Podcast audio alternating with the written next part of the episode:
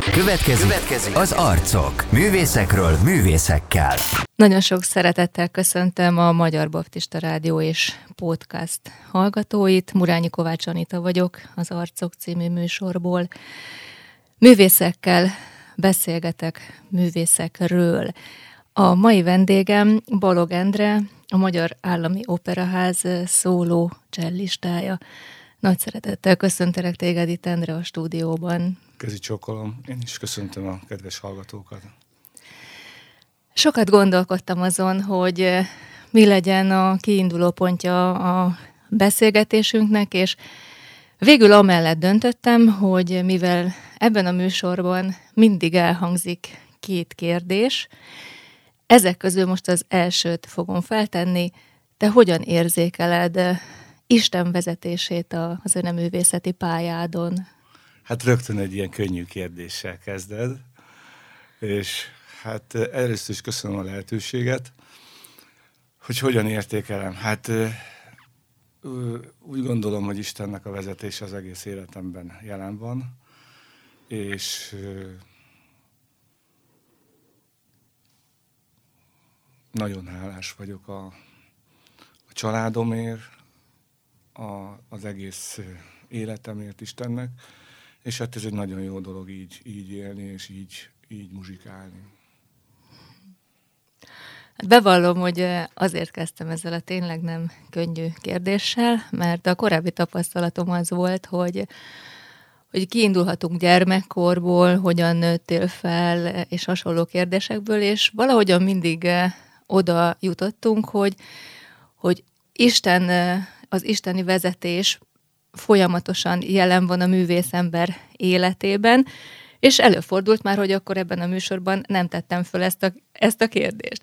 Tehát igazából tényleg arra vagyok kíváncsi, hogy te hogyan kezdted a pályádat egyáltalán, milyen volt a gyerekkorod, hol születtél, hol nőttél fel, hogyan nevelkedtél?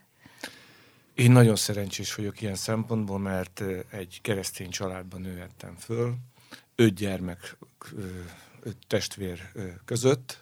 Édesapám baptista lelkipásztor volt, és nagyon fontosnak tartotta, hogy, hogy a gyerekek tanuljanak zenét, és minden olyan értelmes dologgal foglalkozzanak, ami, ami, amit a későbbiek folyamán tudnak haszna, hasznosítani az mm-hmm. életük folyamán. Úgyhogy én olyan szerencsés voltam, hogy, hogy a egész pici gyerek voltam, amikor a családi vonósnégyes Bach korálokat játszott, és uh-huh. akkor ugye a két nővérem hegedült, édesanyám brácsázott, és a bátyám pedig csellózott, én pedig ott az asztal alatt, miközben Kovács Pali bácsi és Frank Lajos bácsi mesélt a zene szépségéről, én közben az autókat tologattam, és hallgattam ezeket a csodálatos zenéket, úgyhogy én így, így nőttem föl, úgyhogy a családban a, a lányok hegedültek, a fiúk csellóztak, úgyhogy ez így volt rendjén, és hát szinte mindenkiből tulajdonképpen zenész lett, függetlenül attól, hogy, hogy aztán a későbbiek folyamán esetleg pályát változtatott, uh-huh. de, de nálunk ez egy nagyon érdekes dolog volt, annak ellenére, hogy, hogy apukának elég botfüle volt, uh-huh. édesanyámnak nagyon jó füle volt, és hát ugye falun, ahol Tahitótfalun, ahol születtem, aha. ott egyáltalán nem volt ez egy bevett szokás, úgyhogy Szentendrére, illetve Vácra jártunk át zeneiskolába, uh-huh. és, és hétről hétre édesapa vitt be bennünket autóval, úgyhogy ez volt a gyakorlat. És aztán a, tulajdonképpen a gyülekezetben is a mi generációnk még azt tapasztalta, hogy, hogy a, a, az énekkarok, négy szólamban énekeltek, aha. illetve a gyülekezet is volt, pengetős zenekar, fúvós zenekar, vonós zenekar, és, és apukának többek között az is volt a célja, hogy ha már tanulunk hegedülni, csellózni, akkor a gyülekezetbe is valamilyen módon szolgáljunk. Úgyhogy amikor megjelentünk mondjuk Miskolcon, édesapát oda, oda hívták lelkipásztornak, akkor ö, elkezdtünk ott a családi vonós négyessel muzsikálni, hm. és akkor azt mondta apuka, hogy akinek van a gyülekezetben hegedűje, csellója, ez nem egy különleges kiváltság, az vegye elő, és jöhet, és alakítsuk meg a kis zenekart. És akkor az idős, nyugdíjas bácsikák, orvosok, ö, ácsok, mindenki, aki volt, akinek volt hangszere, akkor jöttek szombaton a zeneórára, és akkor a kis családi vonós négyesből egy szép nagy zenekar alakult, és ugyanígy volt ez a pécsi gyülekezetbe is, vagy akár a Weselényi utcai gyülekezetbe mm-hmm. is, jöttek idősek, fiatalok, hat éves kortól nyolcvannyolc éves korig mindenki, akinek volt hangszere, muzsikáltunk és dicsőítettük Isten. Tehát ez egy nagyon klassz dolog. Ma már azért ez, ez egy kicsit nehezebb dolog, mert ugye elvinni a gyerekeket zeneiskolába, járatni, szolfés órára, uh-huh. hangszert venni, stb. Nem, nem, nem könnyű.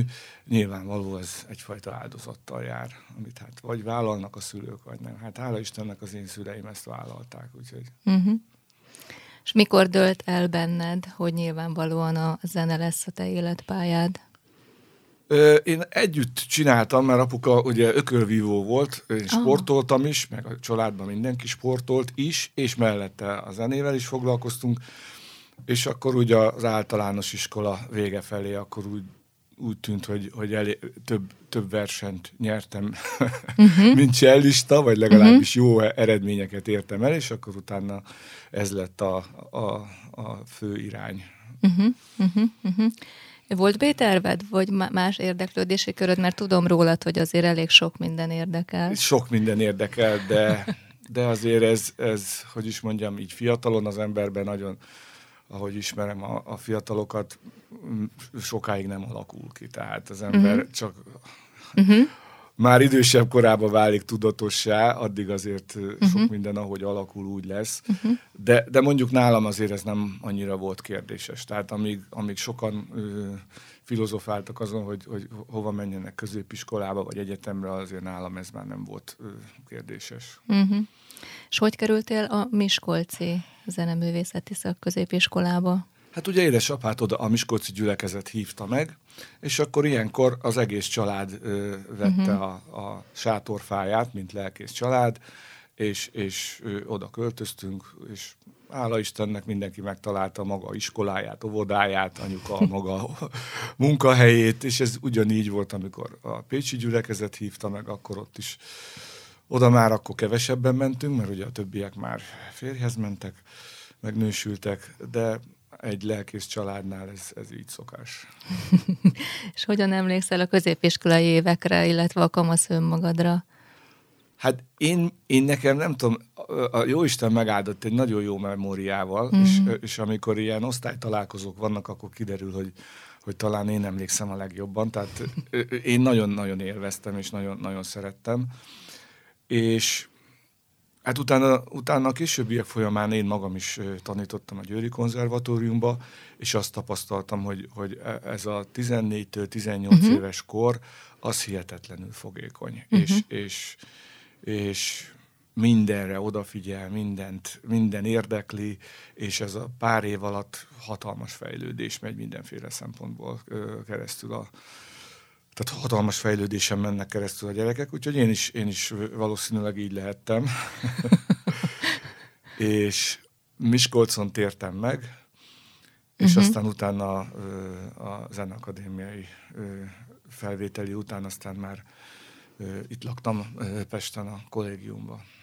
Magyarán egy- egyedül jöttél már ide, a családod igen, ott maradt? Igen, uh-huh. igen, akkor utaztam Miskolcról, illetve Pécsről későbbiek folyamán, aztán Pécsen találtam meg a, a, az életem párját, ahogy szokták mondani. harminc éve boldog házasságban élek, uh-huh. Venkő Ritával, van három gyermekünk, ö, ö, mindenki tanult szintén zenét, és ö, hála Istennek mindenki az úré. A két idősebbik, ők már férjhez mentek, megnősültek, illetve a, a kisebbik pedig e, most kint tanul Olaszországba, úgyhogy e, mézes heteket töltjük ott, már csak ketten vagyunk. Szuper, előre is szaladtunk.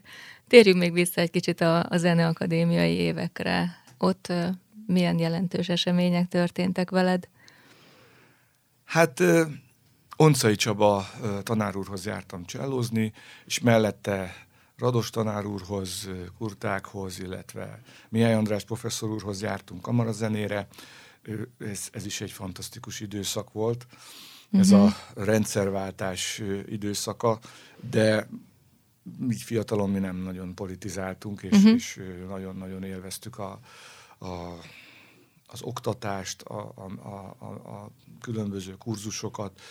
Mellette az Amadeus Quartethez jártunk, többször is voltunk innen náluk tanulni Londonba, a Royal Academy-n, illetve hát különböző kurzusokon, kamarazenekarokba, zenekarokba kezdtünk el dolgozni, játszani, úgyhogy ez szintén egy, egy nagyon meghatározó időszak volt az életemben. Uh-huh. Szóval jelentősen kinyílt a világ számodra azokban Igen. az években. Ezeknek a külföldi hát, utazásaidnak és tanulmányaidnak mennyire volt jelentős szerepe a pályádon? Hát a mai napig is, akik élnek, azokkal jó viszonyt ápolunk, uh-huh. illetve nagyon sokat köszönhetek nekik, és, és tényleg a, a zenei tudásomnak a száz százalékát innen merítettem, és hát vannak a mai napig is olyan kamarazenekarok, ahol, ahol, ahol, szívesen, ahol szívesen látnak visszajáró vendégként, akár szólistaként is meg megjelenek. Uh-huh. Ebben a műsorban mindig meg szoktam kérni a beszélgető társaimat, hogy hozzanak olyan felvételeket, amelyeket szívesen megosztanának a hallgatókkal. Te megtiszteltél azzal engem, hogy kezembe adtál három cédét, és én választhatom ki, hogy mit fogunk hallani. Első bejátszásként hallgassuk meg Masné Thijs meditáció című művét. Csellón előadja Balog Endre, közreműködik az Arpeggione Chamber Orchestra.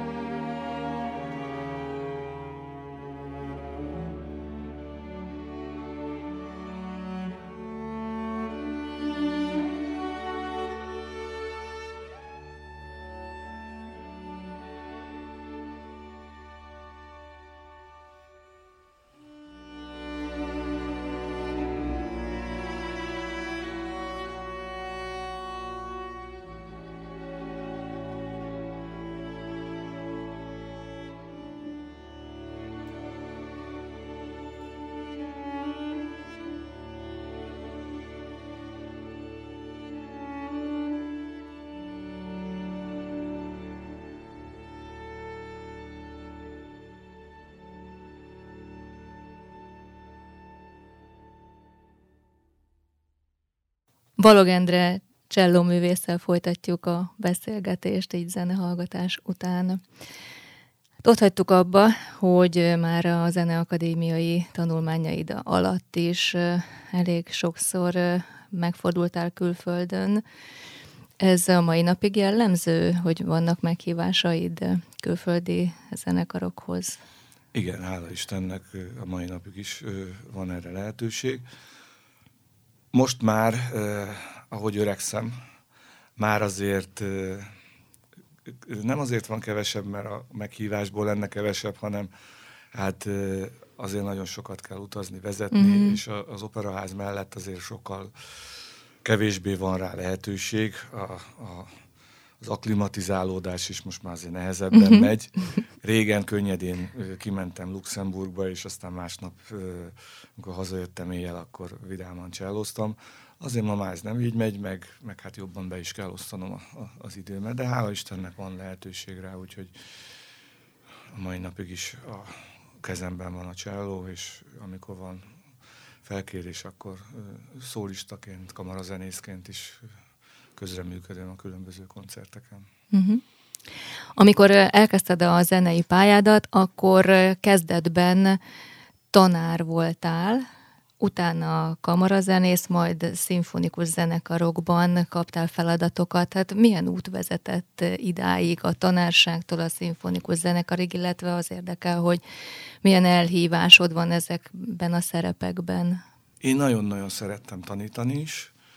Én nagyon szeretem a kamarazenét, a szimfonikus zenét, a hát tulajdonképpen először tanítani kezdtem a konzervatóriumba, illetve zeneiskolába is, hogy átlássam a, a képzéseknek a különböző mi voltát, uh-huh. és aztán mellette nekünk volt egy nagyszerű kvártettünk, az Amabile Quartet, és uh, utána uh, rendszeresen játszottam különböző kamarazenekarokban, és hát jöttek ö, szólista, meg egyéb ö, felkérések is.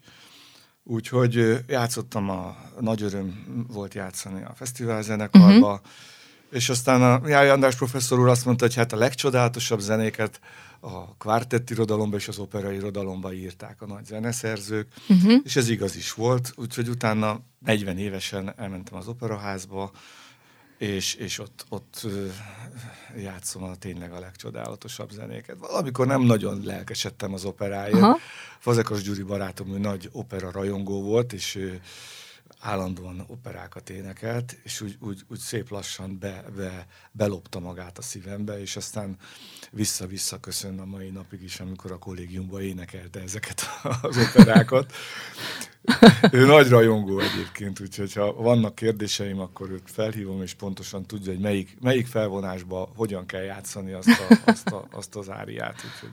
Aha.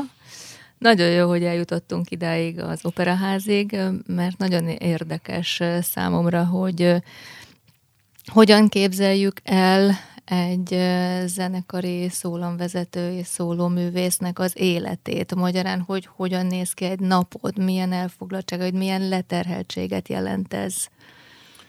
Igen, hát ezt nem, nem úgy kell elképzelni, mint egy, egy, egy gyári dolgozóit, hogy ezt mindenki gondolja. Viszont nekünk nincsenek ünnepek. Tehát nincs szombat, nincs vasárnap, nincs húsvét, nincs szilveszter, hanem mi, mi, mi, mi akkor is dolgozunk, és úgy kell képzelni, hogy általában délelőtt, délután próbák vannak, és aztán este előadások. Ugye most a csodálatosan megújult operaházba, illetve az Eiffel uh-huh. műhelyházba, előtt az Erkel színházba, de hát nagyon sok vendégszereplés is van külföldön.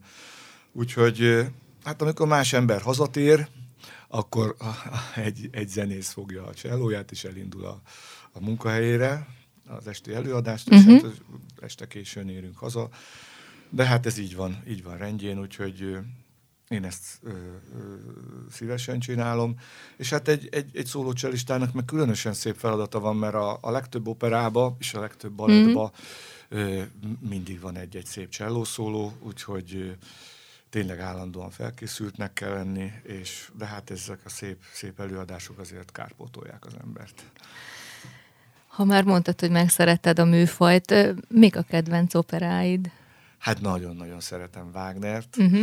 Puccini, de hát mindegyik operának egyik szebb, mint a másik, tehát gyönyörűségesek, és aztán, hogyha ha tényleg összejön egy jó karmester, egy jó előadás, akkor, akkor ez a három-négy óra, az gyorsan elszalad, és, és, és úgy, úgy egyszer csak azon veszi észre az ember magát, hogy már jön a második, meg a harmadik felvonás, úgyhogy nagyon-nagyon nagy, nagy élmény ezeket a, az operákat játszani, és ilyen kiváló ö, elő... Ö, Uh-huh. zeneszerzőknek a darabjait tényleg uh-huh. egy, egyik, egyik szebb, mint a másik. Mindent lehet hallani a zenekari árokból? Én szerencsére olyan helyen ülök, hogy, hogy minden, mindenkit és mindent hallok, de úgy azért alapvetően mindenki igyekszik. A, ugye a, a nagy zenekarban a zenélés is sok karmester azt gondolja, hogy csak rajta múlik, de hát nem, hanem, hanem hát a, a, a, az egyéniségek, tehát a, a kamarazene az a világ legcsodálatosabb dolga, tehát anélkül, hogy az egymásra figyelés ne alakuljon ki egy zenekarba, anélkül nem létezik. Ugye a kis formációkban ezt megtanulja az ember, és aztán minél nagyobb formációban műveli, annál, annál, annál nagyobb, hogy is mondjam, képességeket igényel, hiszen nekünk együtt kell muzsikálni a csellószólammal, uh-huh. a vonószólammal, a, az árokban ülő minden egyes emberrel, és akkor még ott van ugye a, az énekkar, fönt az énekesek, és uh-huh. hát ugye két, két uh, egyszerre szimultán játszódik itt minden, úgyhogy ez nem, nem egy egyszerű dolog. Nyilván nagy, nagy jelentősége van a karmesternek, de hogyha a zenészek uh, nem tudnának alkalmazkodni, akkor, akkor bizony lehetne ott fönt... Uh, a pódiumon csapkodni, akkor nem, nem, nem valósulnának meg azok a dolgok, amik egyébként megvalósulnak. Tehát tisztán egyben lehet hallani az árokból az előadást, viszont nem lehet látni. Hát igen, mi arra vagyunk kárhoztatva, hogy egy, egy ilyen ö, másodhegedűs ö, szemével ö, látjuk aha. a világot, de hát nálunk, vagy nélkülünk nem létezik opera, nélkülünk nem létezik balett, uh-huh. tehát azért mindenki tisztában van azzal, hogy a zenekar nélkül nehéz jó produkciót létrehozni. Ez, ez világos. De meg szoktad nézni az előadásokat, amikor éppen nem játszol? Hát szóval nem illik ilyen kérdést föltenni. De egyébként ö, szoktam menni, és a, a, a kedves feleségem Rita, ő, ő rendszeresen jár, és azokat a megtisztelő jegyeket, amiket kapunk, ő, ő, ő, ő is, meg én is azért ki szoktuk használni, amikor van rá lehetőség, és hát most, most különösen gyönyörűen szól az opera, tehát hogyha lehet ilyet mondani, akkor mindenkit buzdítok arra, hogy jöjjön el. Nagyon szép az épület, nagyon klassz lett az akusztikája, mm-hmm. és az a csapat, aki akusztikusok, a többiek, akik ezen dolgoztak, azok fantasztikus munkát végeztek. Tényleg csodájára jár mindenki. Mm-hmm. Én is fogok. Ajándékba kaptam egy bérletet a következő évadra, úgyhogy majd figyelek az árokba jobban. Gyere oda az árokba, aztán kukuskázz át, ha én is ott vagyok. Tudom, hogy vannak már zenekari helyek is, nem igaz? Igen. Tehát oda is lehet már jegyet vásárolni. Ez tényleg mindig érdekelt, hogy, hogy hogyan van a, a zenekari árokban a, az élet. Na, és hát akkor folytassuk azzal, hogy... Hát említetted, hogy amikor más emberek hazamennek és leteszik a táskát, és eltöltik a családjukkal az estét, te olyankor elindulsz dolgozni. A te hivatásodat hogyan lehetett, hogyan tudjátok és tudtátok egyeztetni a családi életetekkel? Az volt a nagy szerencsénk, hogy, hogy egyrészt amikor a gyerekek kicsik voltak, Akkor, akkor még nem volt ez a, az operai rendszeres éjszakai vagy esti elfoglaltság, uh-huh, uh-huh. és ö, a feleségem hihetetlenül rugalmas volt, uh-huh. és nagyon-nagyon sokat segített ezekben a dolgokban, úgyhogy, úgyhogy ö, bizonyos értelemben ez, ez egy ö, könnyű, könnyű volt. Tehát ma látom, hogy a, a fiatal generáció hogyan szenved. Én nem tapasztaltam azt, hogy, hogy, hogy gond lett volna, tehát a ha kellett, akkor, akkor, akkor én voltam otthon a két-három gyerekkel, ha kellett, akkor a Rita. Szülők is, amikor tudtak, akkor, akkor besegítettek, úgyhogy ez, ez, ez nem, nem, nem volt, nem, nem, nem jelentett problémát. Maguk a gyerekek is egyébként volt, amikor jöttek a koncertekre, és, és, és ők is megszerették tulajdonképpen a zenét. Következzék David Popper Tündértánc című szerzeménye, Balog Endre és az Arpeggione Chamber Orchestra előadásában.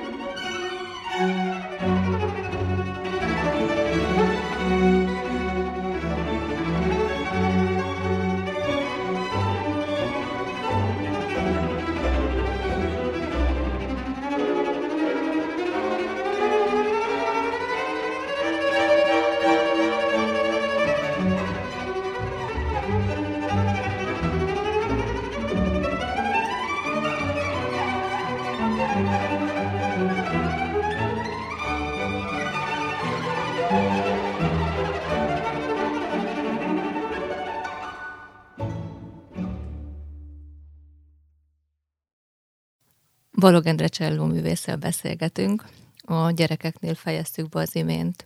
Ők is zenélnek, említetted az elején, viszont nem ez lett a pályájuk. Ők mivel foglalkoznak? A fiam ő autószerelő, a kislányom ő Peszkárába tanul marketinget, és a, a nagylányom pedig most csinálja a doktoriát, hát, szociológia, politológia, és sok minden egyéb ö, számomra ö, kicsit más ö, világ, amit, amit ö, képvisel, de nagyon büszke vagyok mindenkire. Egyébként támogattad volna, örültél volna, ha zenei pályára mennek, illetve hogyan gondolsz azokra a fiatalokra, akik a, ma a zenei pályát választják? Senkinek nem könnyű, uh-huh. és mindegyik gyermekem nagyon tehetséges volt, de talán másban is ugyanolyan tehetségesek voltak, és, és látva a, a, a, a zenei pályáknak a nehézségeit, nem feltétlenül ragaszkodtam ahhoz, hogy, hogy, hogy, hogy, hogy zenészek legyenek, és ők, sem, ők maguk sem. És, és akkor ők elindultak egy másik, másik úton, de, de hála Istennek mindenki szereti, amit csinál, eredményes abban, amit csinál, úgyhogy hála Istennek nem, nem, nem küzdöttek. Azt látom, hogy a mai fiatalok olyan sokat küzdenek a, a, a pályaválasztással, a párválasztással. Uh-huh. Nálunk úgy látszik, ez, ez, ez egy kicsit könnyebben ment. A Weselényi utcai baptista gyülekezetnek vagy előjárója. Mit jelent számodra a gyülekezeti közösség, illetve milyen szolgálataid vannak? Nagyon szeretjük a, a Weselényi utcai baptista gyülekezetet, nagyon sok jó barátunk is van, és igyekszünk aktívan részt venni a különböző feladatokban, programokban. Azt gondolom, hogy úgy lehet az ember igazán aktív részese a közösségnek, hogyha ha ott van a, a, a különböző programokban, ismeri a, azokat az embereket, akik oda járnak a gyülekezetbe, felelősséget vállal különböző ö, dolgokban, úgyhogy ö, a feleségem is a gyerekekkel foglalkozott, uh-huh. én az ifjúsággal, és, és ezt nagy, nagy, nagy örömmel látjuk. Ugye az egy, a legjobb befektetés, mindig azt szoktam mondani, a gyermekekkel, ifjúsággal foglalkozni, mert az mindig megtérül, és örömmel látom, ahogy a, azok a fiatalok, akik, akik, annak, akikkel annak idején foglalkoztam, most, most beállnak a szolgálati munkába, misszionáriusok lesznek, fiatalokkal foglalkoznak, hirdetik az igét, továbbadják a tapasztalataikat, amiket tanultak, és ezt, ezt mindig jó, jó érzés látni. Hmm. Hogyan gondolkodsz a művészetnek és a missziónak a kapcsolatáról? Hogy igaz-e, hogy a művészet eszköz Isten kezében arra, hogy formáljon minket, illetve üzeneteket tudunk közvetíteni ezen keresztül? Igen, egy nagyon, nagyon jó kérdés, és, és szoktam ezen gondolkozni, hogy tulajdonképpen a, a, abban, hogy, hogy, hogy alkotunk valamit, és létrehozunk valamit, tulajdonképpen Istenhez hasonlítunk. Ugye amikor azt mondta Isten, hogy megteremtette a világot, és azt mondta, hogy igen, ez jó. Mm-hmm. És, és örömmel szemlél. Tehát ugyanígy van az ember is, hogy bármit létrehoz, vagy, vagy amit csinál, Egy, egy kreáció, akkor az, az örömmel tölti el, főleg, hogyha ha, ha az, az, az szép is, és gyönyörködtet. És ugye azt szokták mondani, hogy azt gondolják sokan, hogy, hogy hát elsősorban a magunk örömére csináljuk, hát nyilván, de igazándiból ö, Isten dicsőségére csináljuk, még akkor is, hogyha erről nem tudunk. Tehát sok olyan művész van, aki, aki távol áll a keresztény hittől, vagy, vagy Isten hittől, mégis csodálatosan muzsikál, és ő, ő, ő úgy tartja, hogy az, az nem, nem Istennek szóló zene, de mégis az. Tehát a legnagyobb mecénás és a legnagyobb szurkolónk Isten, hiszen amikor az ember elkezdte fölfedezni a zenét, és akkor mit tudom én, elkezdett ütögetni bizonyos ritmusokat, Akkor, akkor Isten volt az, aki azt mondta, hogy na, akkor most már jó lenne, hogyha találnál egy másik, másik követ, vagy egy másik hangszert, és akkor úgy szép lassan ö, kialakult a két szólamúság, a különböző ritmusok, stb. stb.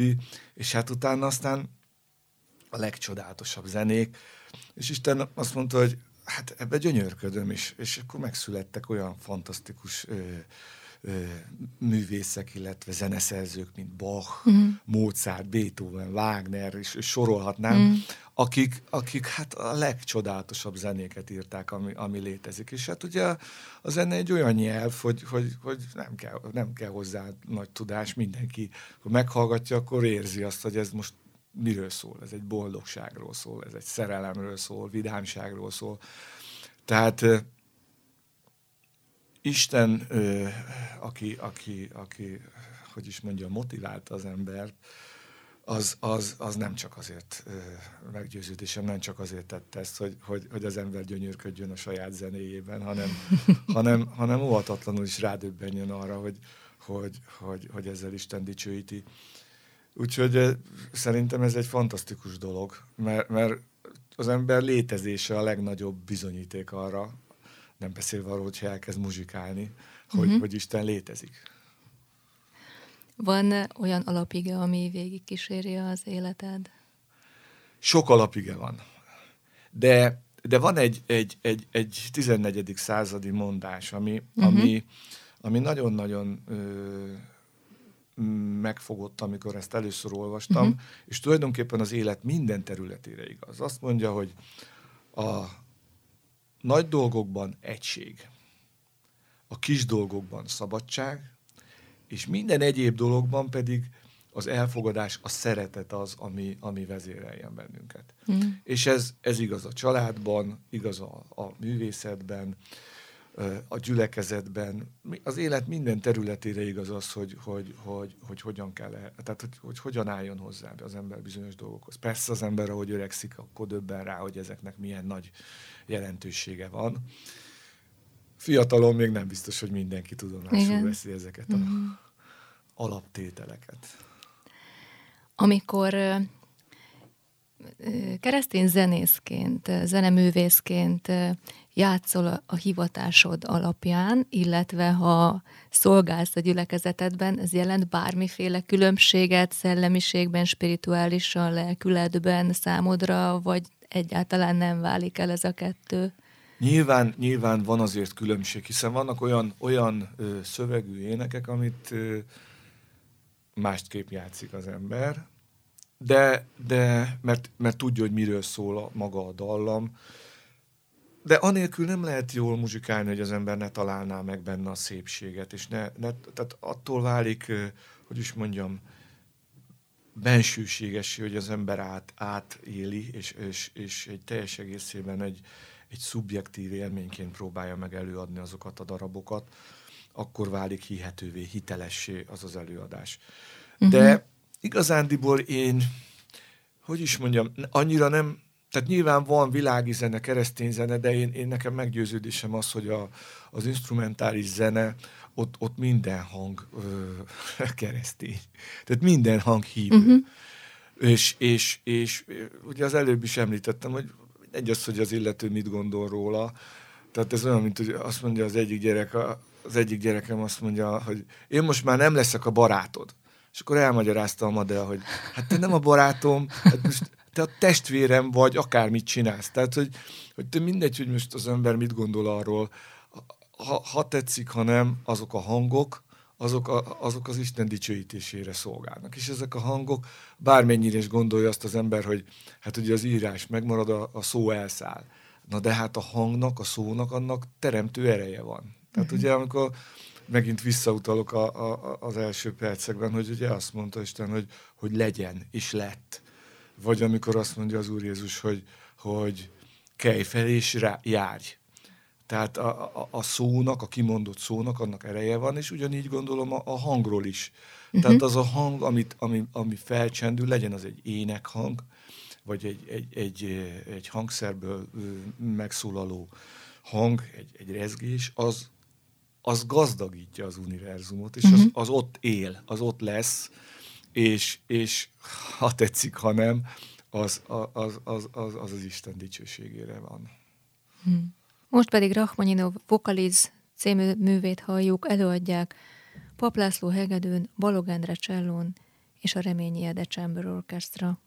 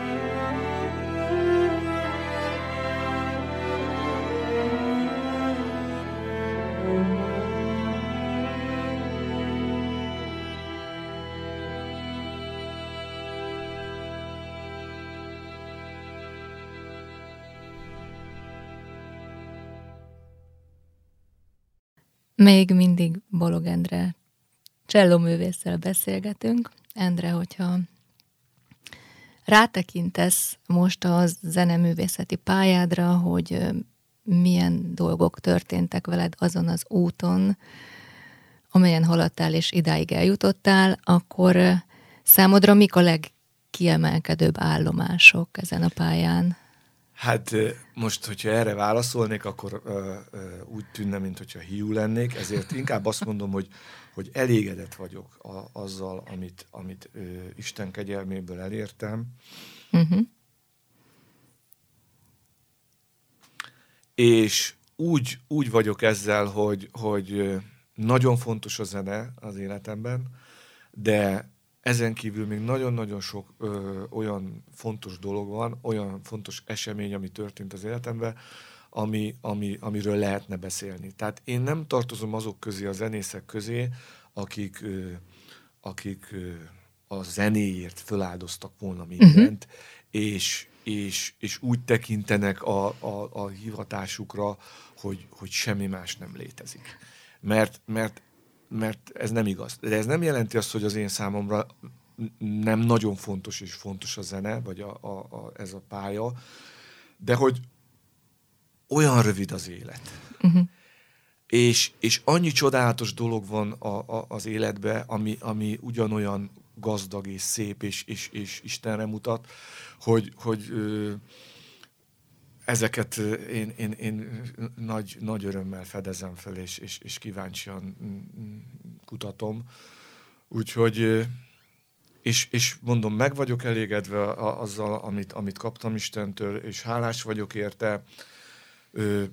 Bizonyára lehetett volna még sokkal több minden, ami megvalósul az életembe, de, de, de én, én amit, amit, amit elértem, és Istentől kaptam, a barátokat, a családot, a munkahelyet, millió élményt, gazdagságot, azt, azt én mind Istennek köszönöm, és meg vagyok vele elégedve.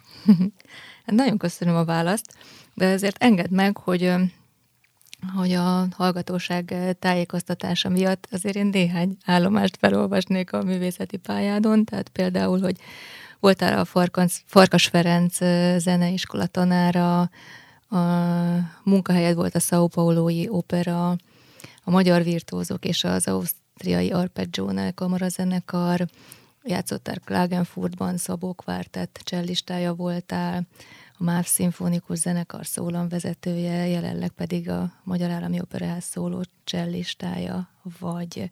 Zenekari vendégművész voltál a Budapesti Fesztiválzenekarnál, a Münsteri Kamarazenekarnál és a Liszt Ferenc Kamarazenekarnál, illetve a budapesti vonosoknál is, és így tovább, és így tovább. Megfordultál Luxemburgban, Maláziában, Mississippi-n, Londonban, tehát hogy igazán színes és szép ez a pálya, így kívülről tekintve is, és szeretettel gratulálok ehhez, és tényleg hála Istennek mindenért. Hát én tudom rólad, hogy szabadidődben foglalkozol madarakkal. Ez mit jelent pontosan? Hát még gyerekkoromban is nagyon szerettem az állatokat, és, és, és különböző ilyen otthon tartható állat, állataim voltak. Aztán amikor megszülettek a gyerekek, akkor ezek úgy szépen kikerültek, és aztán amikor már el, ö, nagyobbak lettek, akkor, akkor engedélyt kaptam arra, hogy egy-két madár visszaköltözön a, a, a, a házba. Úgyhogy, ö, de igazándiból nem, ö, nem csak madarakkal, tehát engem mindenféle állat érdekelt, és, és hogyha ha lennek ertesházunk, akkor nyilván lennének kutyák, macskák. Ö, most egyenlőre ez az, ami ö, egy ilyen hobbi, uh-huh.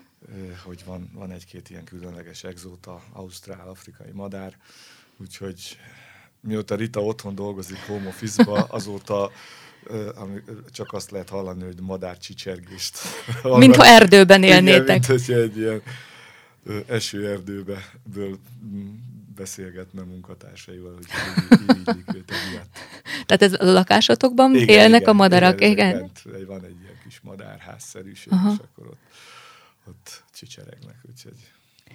Ezentúl említetted is, hogy a fiad Efraim autószerelő lett, és úgy tudom, hogy vele együtt felújítatok all-timer autókat. Igen, szoktam segíteni, ez egy kicsit kikapcsol uh-huh. ö, ö, különböző ilyen régebbi típusú autókat felújítunk, azokat szépen rendbe rakjuk, és akkor ez is egy közös apa-fiú projekt, kapcsolat.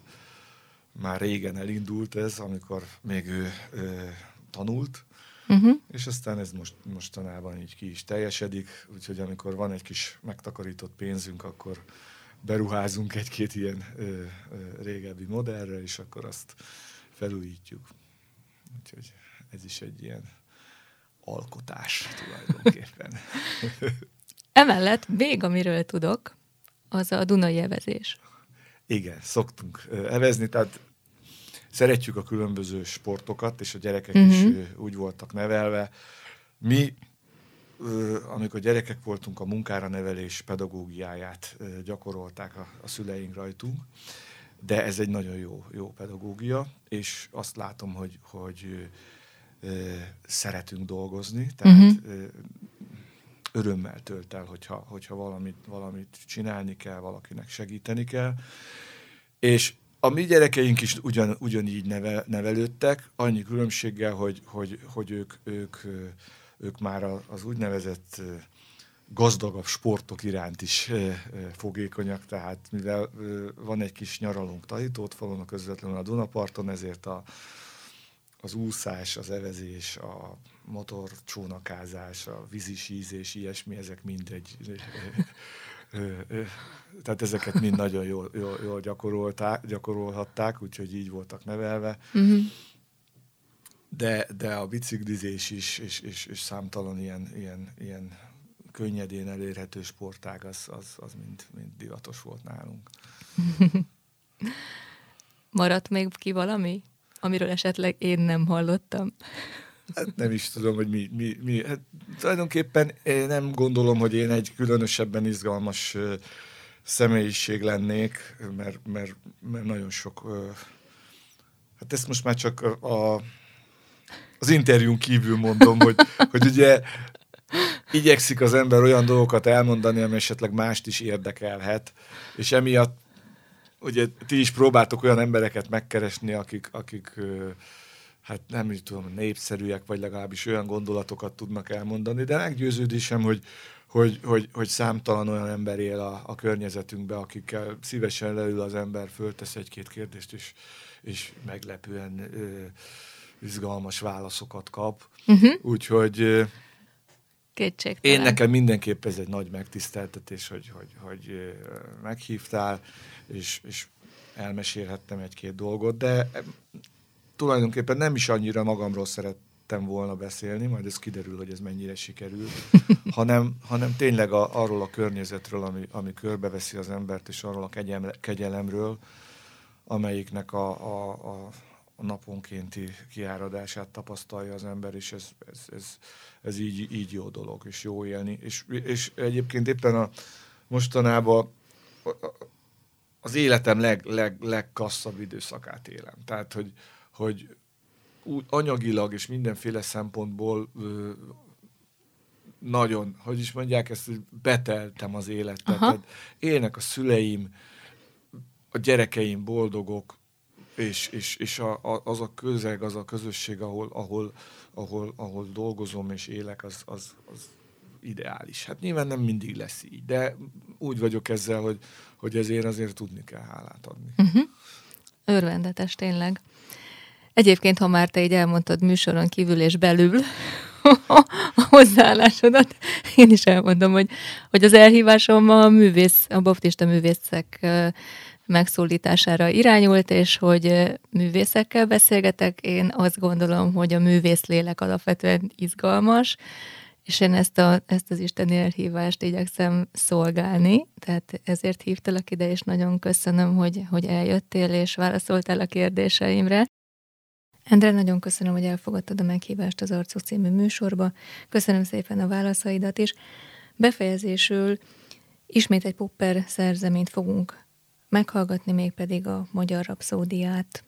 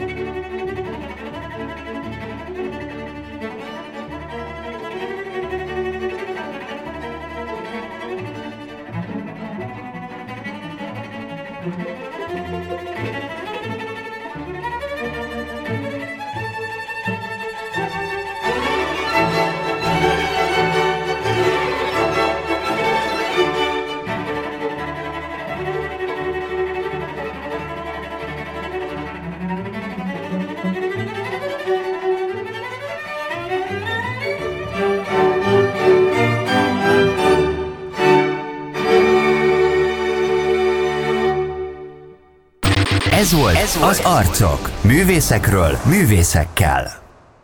A műsorszám gyártója a Baptista Podcasts. Baptista Podcasts. Neked szól.